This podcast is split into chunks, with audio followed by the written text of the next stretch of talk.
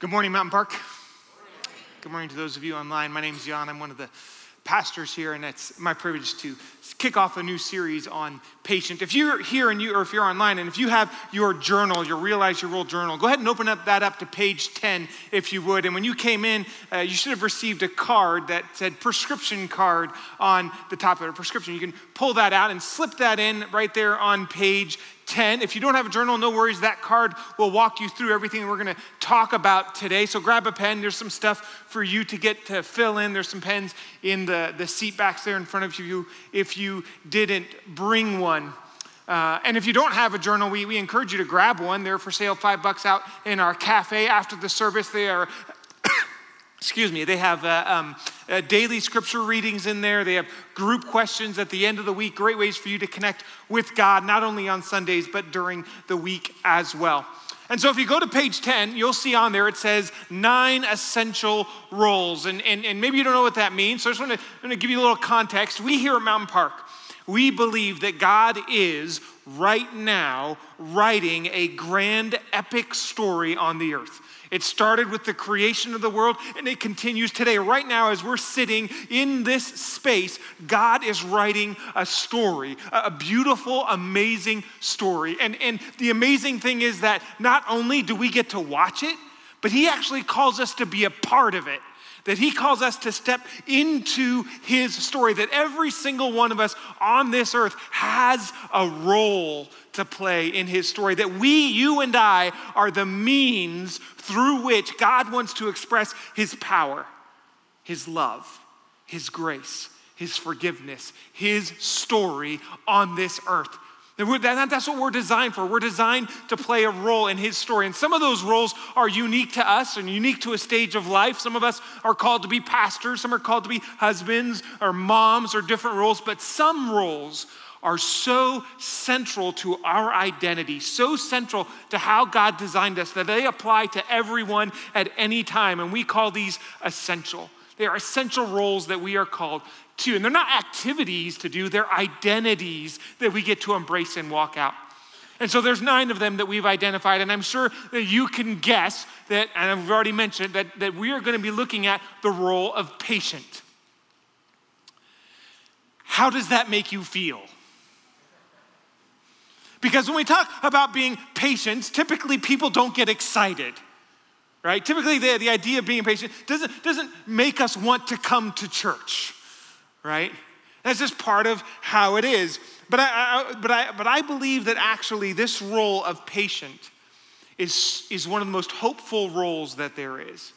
And it's absolutely foundational that, that our ability to embrace any of the other roles really starts with our willingness to embrace this role. And there's a statement that we use to sort of explain what it means to be a patient. And it's on the card. There's some blanks in the card. And because this role is so significant, we're going to read this statement uh, uh, every week. We're just going to talk this statement, share it every week. You can fill in your blanks this week and, as a reminder so we get comfortable with our role as patient. So here it is. Here's what, what, what the statement is. You can fill in your blanks. We are broken trusting that Christ alone can make us whole, we freely admit our own brokenness and place our lives in His hands. I want us to read that together. Just read it together one time through. Ready? We are broken. Trusting that Christ alone can make us whole, we freely admit our own brokenness and place our lives in His hands. We're going to repeat this every week for the next few weeks and, and focus on this because it's this is actually the whole reason that Jesus came. That the whole reason that Jesus came was to help sick people get better. There's a story of Jesus in the New Testament. It's in the Gospels of Matthew, Mark, and Luke. And it talks about how one day Jesus was hanging out with a bunch of no good, troublemaking outcasts. And, and there was this other group of people who, who they thought they had their lives all put together, and they worked really hard to make sure everybody else thought they had their lives put together. And they went to Jesus and they said, Do you know who you're hanging out with? Why in the world would you hang out with those troublemakers, with those losers, with those outsiders? What, do you know who you're hanging out with? And of course, Jesus knew exactly who he was hanging out with. And he responded to them. He says something so profound. He says, It is not the healthy who need a doctor, but the sick. I've not come to call the righteous, but sinners. This is profound because Jesus says, hey, here's the deal. If you think you have everything put together, if, if you think you are humble enough, loving enough, kind enough, merciful enough, patient enough to walk through this life, to walk in this broken world on your own, and love your neighbor as yourself and love your spouse and serve, and you're, you're able to do that, then guess what? There's not going to be much room in your life for me.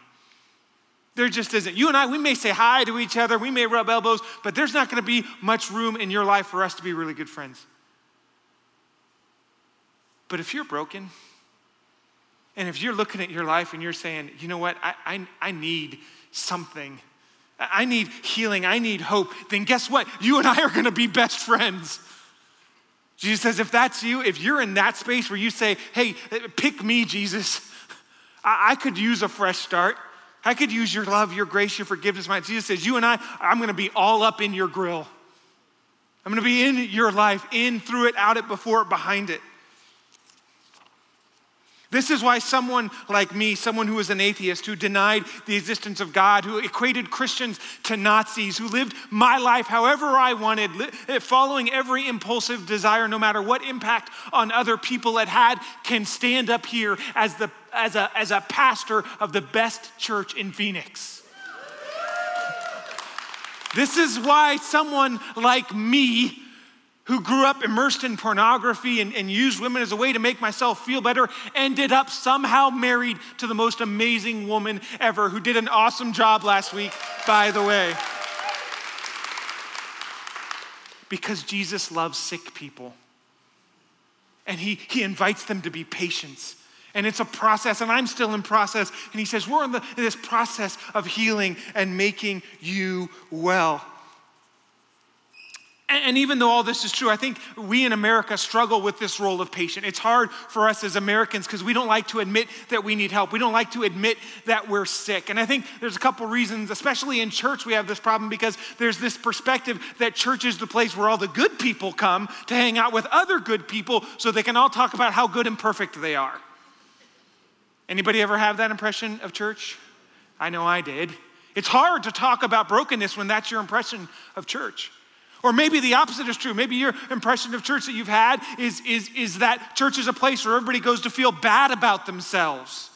That, that, that church is a place where someone gets up like this and points their fingers and yells and tells everyone how horrible they are and uses guilt and fear and shame to make you feel like maybe I could do better. I'll try really, really hard. And so the, the image, the idea then in that case of a, of a patient is, is someone who's just really down on themselves all the time. Oh, I'm such a horrible person. Nobody likes me. That's not the role of a patient. That may be the role of a sick person, but it's not the role of a patient. The role of a patient is actually one of the most hopeful ones that there is. Let me show you what I mean. On the back of that card that you came in, draw a line right down the middle. This is an exercise that I did with our staff recently. And I just want to do it with you a little bit. Write a line down the middle of that, the back of that card. And on the left side, write the word sick. And on the right side, write the word patient. And what I did is, I, as I walked this through with our staff, I said, What do you think is the difference between someone who is sick, someone who is just sick, and someone who's a patient? Someone who's just sick, maybe they don't even admit that they're sick, they're not getting help, they're not doing anything. They just they have a disease of some kind and they are just sick. What's the difference between that person and someone who maybe has that exact same disease but on a pathway towards healing? What's the difference between those two people? I'll share with you some of the responses our staff came up, and you can certainly write your own. But here are some of theirs. They said, number one, a, a person who's just sick, well, they're not at their full potential right? When we're sick, when we've got some disease, we're not at our full potential, but someone who's a patient, who's on a path to healing, they're moving towards full potential.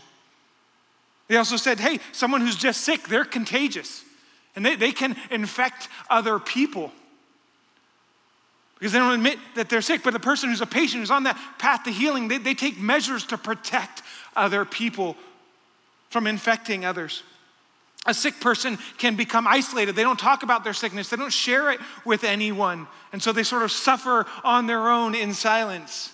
Even though they may have friends who care about them, if they don't share about their sickness, they can feel isolated. But a patient finds fellowship. And I don't know if you've had this experience, but I've seen it over and over again. That when someone starts talking about their sickness, when they start talking about depression, or they start talking about mental health, or they start talking about the cancer they've gone through, they meet someone somewhere along the way who's been through the same sickness. And do you know what happens?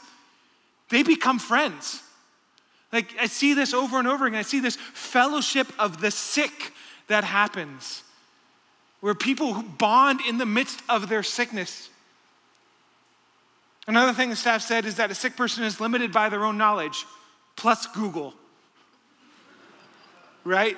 They're limited by those things. But the patient has the benefit of an expert. A, a, sick person, generally, if they don't ever admit they're sick, they don't ever seek any healing, they, they just stay sick. And if whatever they have is really bad, then they may even get worse. But a, a patient, they get better. And of course, all that means that in the end, a, a sick person can feel helpless. And, and, a, and a patient has hope. I'm getting better. I'm moving forward. I've got something I'm looking forward to. And you know what else is a patient? Not only do they have hope, I found that patients tend to give hope. They tend to be the ones who say, I've been through this. Let me help you. You can see the difference between just being sick and being a patient. Do you see how being a patient can be one of the most hopeful things that, that there is? It's an important thing. And, and, and here's the thing which one do you want to be? Because you get to choose. You, you, don't get to choose whether or not you're sick. Sorry to tell you.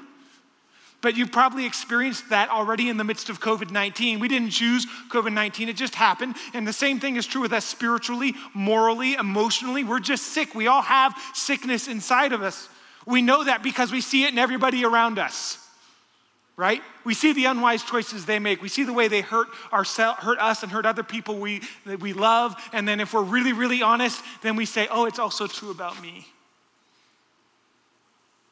And we know that we're that we're all sick. We don't, we don't get to choose whether or not we're sick, but we do get to choose whether or not we're a patient. We get to choose whether or not to pursue healing. So, being a patient is not about being an Eeyore. Nobody likes me.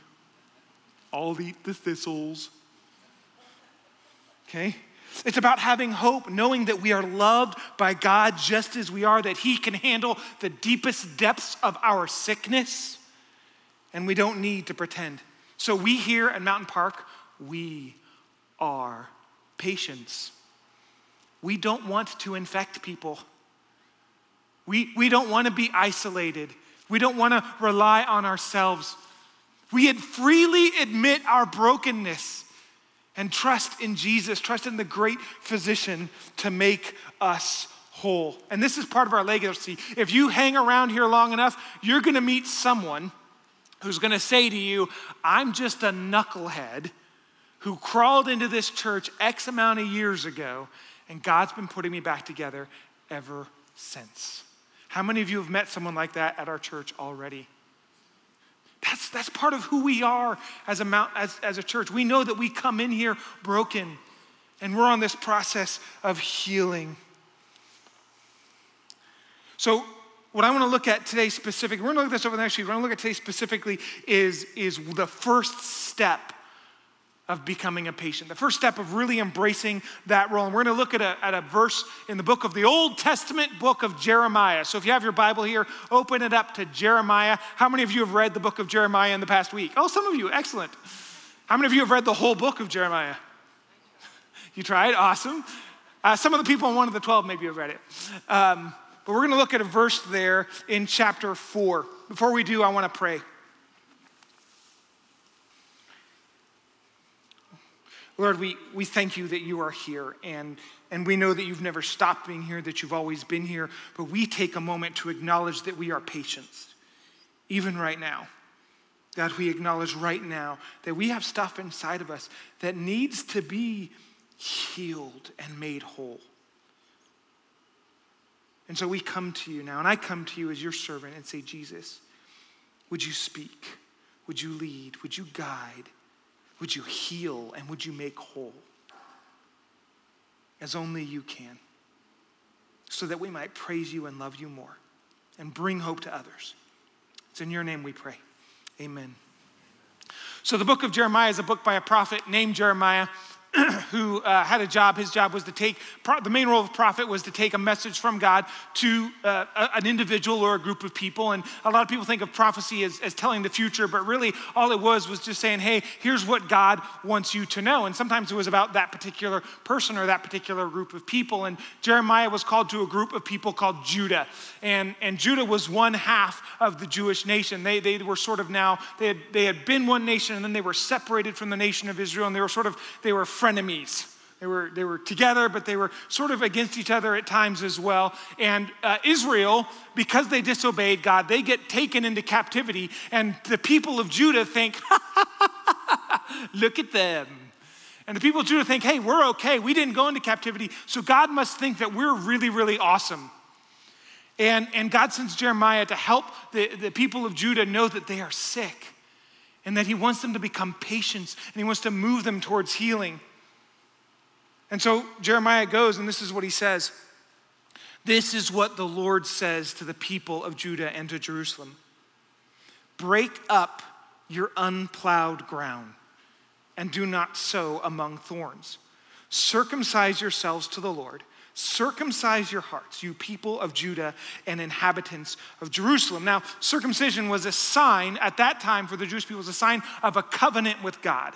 It was a way to say, I belong to God and God belongs to me. I am committed to God and God is committed to me. It's this mutual devotion to one another. And so, what he, what, what, what he was saying was, hey, God wants your hearts to be fully devoted to God. He wants you to cut all that stuff away and to be fully devoted to God. And in order to do that, there are some things in the ground of your heart some stuff in there that you have to dig up. You're to have to dig that stuff up. You're to have to break it up in order to become fully devoted to God. This is the first step. The first step to being a patient is to deal with what's in already in your heart. to break up the unplowed ground of our hearts. And there's two big things I want to highlight here. One is, is this idea that um, sowing good seed is fruitless if the ground is unplowed. It does not matter what you plant in your heart if the ground isn't plowed. And, and so that's why it says, don't plant among thorns. You can't grow anything of value in any quantity on unplowed ground. And this is important because sometimes we think our problem is intake.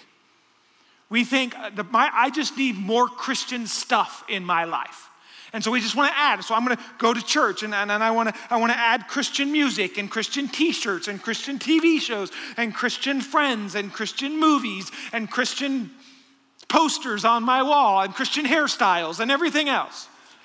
And, and, and maybe if I can get enough Christian stuff in my life, then I will be better. And look, all that stuff is good. I'm not knocking all of that stuff.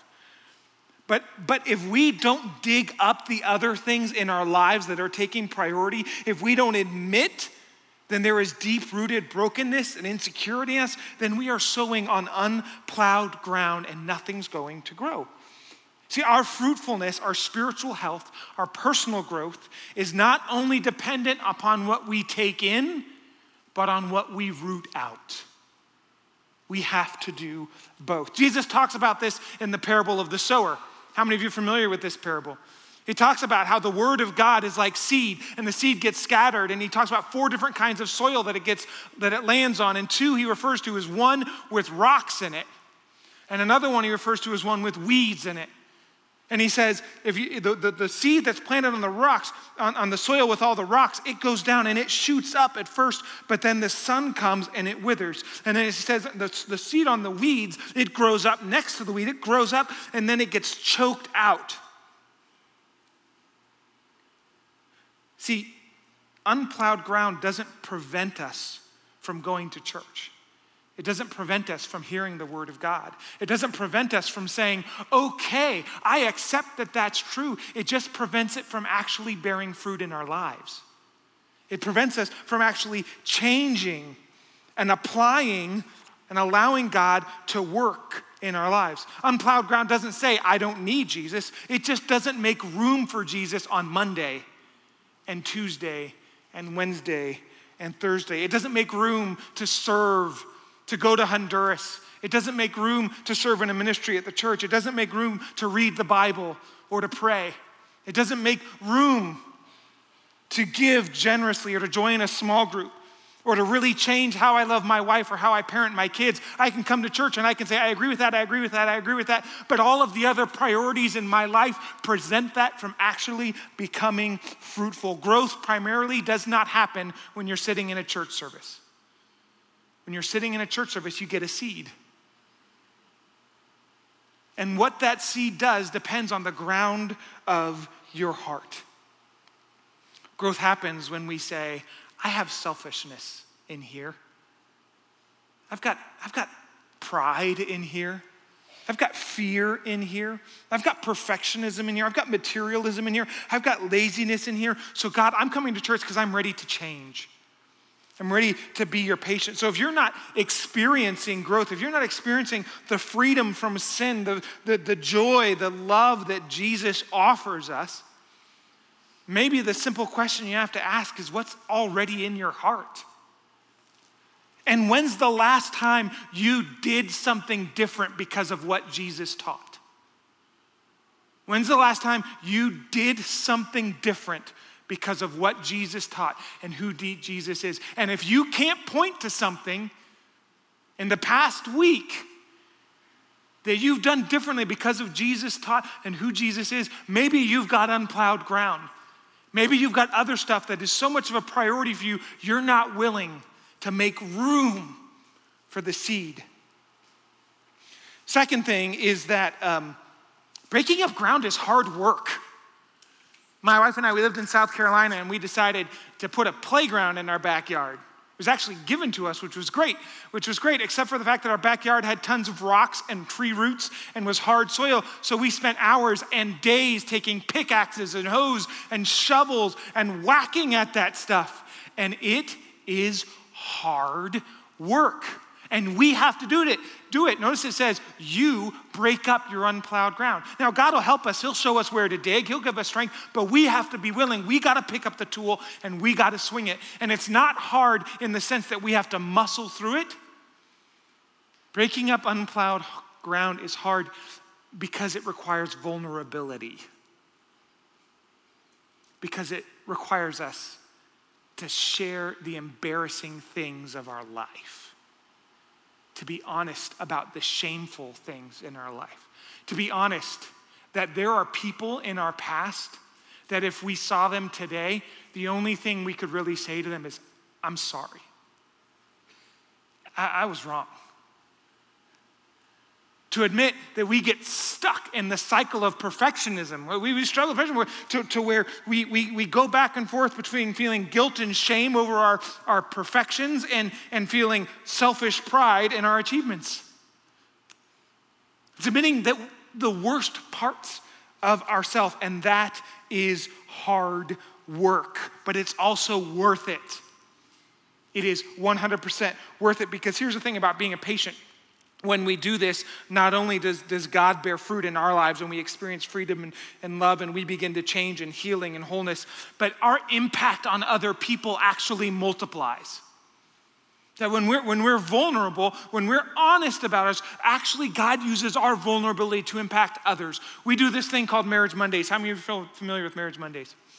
Pretty awesome. So, Marriage Mondays, uh, one of the things we do at the end of each session is we give a survey to people who come and we say, hey, what were some of the parts that worked? What were some of the parts that didn't work? We do it because we know we're not perfect and we want to continue to grow. And, and, and every, every semester, every semester, do you know what one of the most meaningful things is? That, that people, one of the things that people identify as the most meaningful is? Testimonies that we have couples who stand up literally in front of a bunch of people and say, Our marriage was broken. We have people who stand there and they, they, te- they, they share their brokenness. They talk about how they had affairs.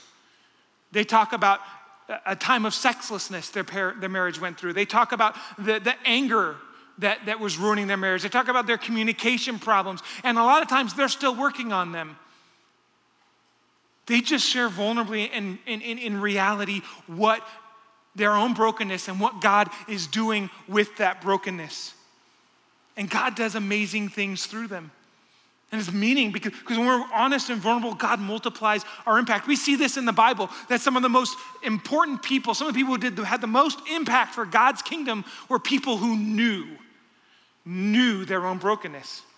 You think about a guy named King David who is the iconic king of Israel. And in Psalm 51 3, he says, For I know my transgressions, and my sin is always before me. As he was sitting as king of Israel, I know my transgressions, my sin is always before me. Do you know your sin? Can you name it right now?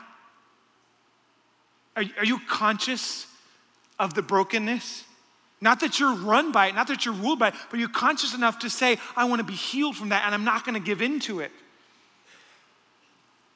it Paul, who wrote a, a ton of the epistles and a big part of our New Testament, who planted churches, and God did amazing things through in 1 Timothy 1.15, he says, Christ Jesus came into the world to save sinners. And he doesn't say that's everybody else. He says, of whom I am the worst. My brokenness is before me. I'm, said, even now, I'm aware of this. Peter, who was one of the, uh, the primary disciples of Jesus, and Jesus leaned on him to lead the church, help lead the church moving forward. When Simon meets Jesus and he, he realizes who Jesus is, in Luke 5, verse 8, Peter says this It says, He fell at Jesus' knees and said, Go away from me, Lord. I am a sinful man. The people who God uses the most are the people who know they're broken. Now, most of us are willing to admit we're sick. I think most of us, if we were honest, maybe not here in front of everybody else, but somewhere along the way, you're gonna say, okay, I've got some issues. But I think our issue is that we don't quite go deep enough. We don't just realize how sick we really are. We trust ourselves a little too much. And I think there's four things Four things that keep us from really embracing the death, from living as a patient every second, every moment of our lives. The first one is shame. The idea that if I admit my sin, it makes me worthless. And if I admit I'm sick, if I admit how broken I am, that means that I'm, I'm not worthy of love. But here's the thing how does God feel about sinners? There's this verse in Romans 5 8 that says, God demonstrates his own love for us in this. While we were still sinners, while we were still denying Christ, while we were still sick, before we ever realized we were a patient, Christ died for us. God loves sinners. Jesus welcomes the sick. So our sin does not make us any more valuable to God. He died for us while we were embracing it. The second one is fear. This is Peter's response Lord, go away from me, for I am a sinful man. Peter was afraid. And then Jesus addresses it in the following verses, verse 10 to 11. He says, Don't be afraid, Peter. Don't be afraid. Peter says, Go away from me, I'm a sinful man. And Jesus says, Do not be afraid. I will make you fisher, a fisher of men. And isn't it interesting that Jesus focuses on his future?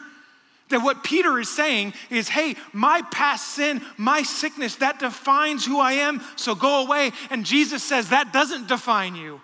What defines you is who I'm gonna make you become, who you're going to become, who I'm gonna heal you to be, and the wholeness I'm gonna produce in you. So we're not defined by those. We don't need to be afraid that we're gonna be defined by our past.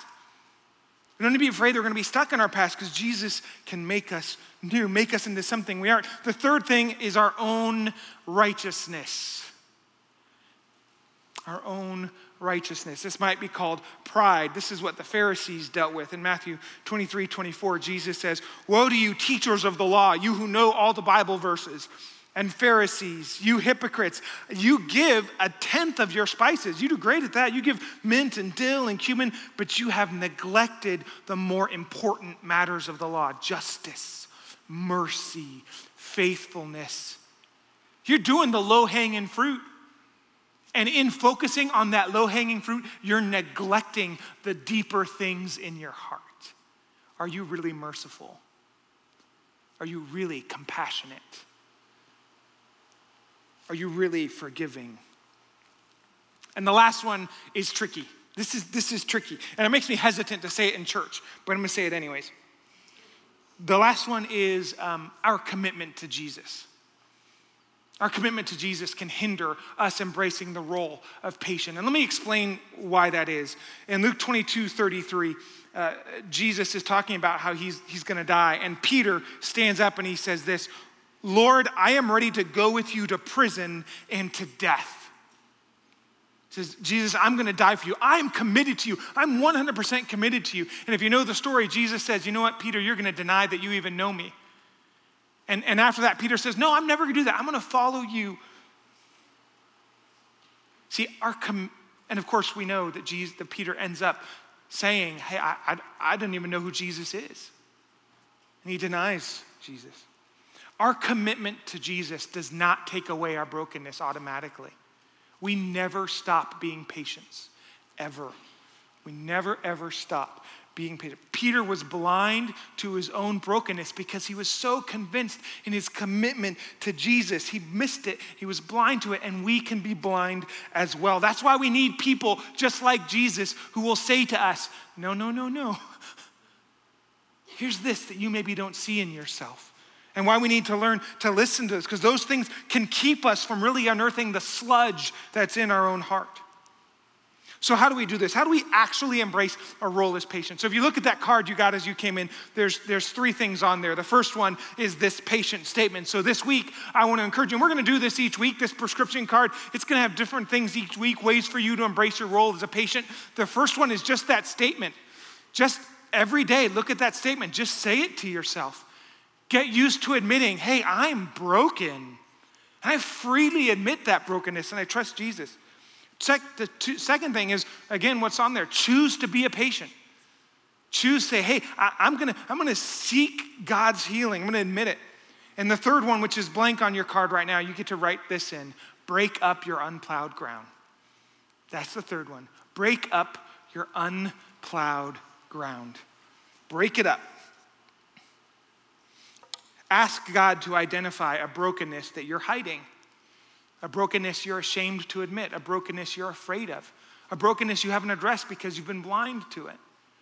Ask God to reveal that to you and begin to work with Him to pull it out. And when you do this, when you do this work, it'll change your life.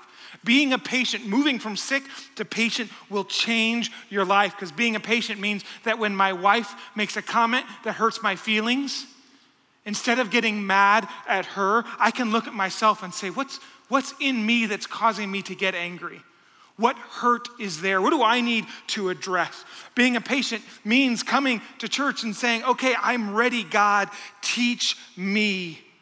I'm going to make room in my life for whatever is being taught. Being a patient means looking at my sickness and saying, I refuse, refuse to let you run my life. You are not the boss of me whatever that brokenness is, it doesn't get to be in charge anymore. Being a sick means no matter how bad your sickness is, you have hope because the king of the universe is your doctor. Being a patient means you don't have to pretend anymore. You can give your unplowed ground to Jesus. So I want to ask you are you ready to be a patient? Because it's, it's time. It's time to give up on trying to just add Jesus to our unplowed ground. It's time to fully embrace our sickness, to fully admit it, and allow Him full access to everything in our hearts. So here's what I want to do I want to ask you to, to, to close your eyes. A band's going to come out here in a minute and, and play a song to close us out. But just close your eyes for a second. And if, if, if, you're, if you're ready to just em- embrace your role as a patient, you're, you're, you're just ready to just say, okay, I admit that I'm broken and I'm ready to be a patient of Jesus. I'm, I'm, I'm just ready. I, I don't even know what all that means. I don't, and, and I'm going to come back next week maybe because maybe someone will tell me more about how to apply that. But, but right now, I'm just ready to give my, my, my, my brokenness would you just raise your hand? Keep your hand up for just, just a second. And I just want you to know again with your eyes closed I'm proud of you. And Jesus is smiling and rejoicing at your hands raised, saying, I can do something with that. You can put your hands down. Let me pray. God, thank you that we are patients, that we are not just sick, that we are not hopeless, that we, we don't have to worry about being left by the side of the road, uh, succumbing to our illnesses, but that there is a great powerful, loving, gracious, holy God who came to earth as a man who says, I love you just as you are. Come bring me your sickness and I will make you well. So we surrender to you and we ask for you to work in us. And we pray that you bring us back tonight ready to worship you as the great physician, worship you as patients who are open and honest. Let us experience that freedom. It's in your name we pray. Amen.